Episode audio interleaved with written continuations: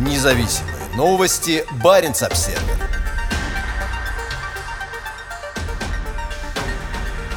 Норвегия держит дипломатические двери в России открытыми. Посольство и Генеральное консульство северной страны повысили уровень готовности, но продолжают работу. Министерство иностранных дел постоянно оценивает ситуацию с безопасностью сотрудников во всех трех наших представительствах в России. Министерство иностранных дел постоянно оценивает ситуацию с безопасностью сотрудников во всех трех наших представительствах в России, рассказала Баренц Обсервер официальный представитель министерства Сири Свенсон. Война Путина против Украины Украины привела к невиданному со времен Второй мировой войны росту напряженности во всей Европе, а иностранные компании и граждане в спешке покидают Москву и другие российские города. Норвежское посольство в Москве и Генеральное консульство в Мурманске и Санкт-Петербурге продолжают свою работу. При этом дипломатические представительства находятся в состоянии повышенной готовности. Приняты меры по усилению готовности на случай ухудшения ситуации, информирует МИД. Введение жестких западных санкций против России вызвало реакцию у многих россиян. Генеральное консульство Норвегии в Мурманске подтвердило, что получило определенные комментарии в социальных сетях. Но в интересах обеспечения безопасности сотрудников консульства в министерстве подчеркивают, мы не хотим комментировать возможные угрозы. В последние дни ВКонтакте появился ряд негативных комментариев о стране и ее генконсульстве. Администраторы паблика «Мурманск. Столица Арктики» в одном из постов косвенно призвали к митингам у генконсульства Норвегии. Под постом есть несколько агрессивных комментариев, а один пользователь даже призвал к акциям против сотрудников консульства. В комментарии под публикацией на странице губернатора области Андрея Чибиса один из пользователей попросил главу региона прокомментировать якобы планирующиеся акции протеста против генконсульства.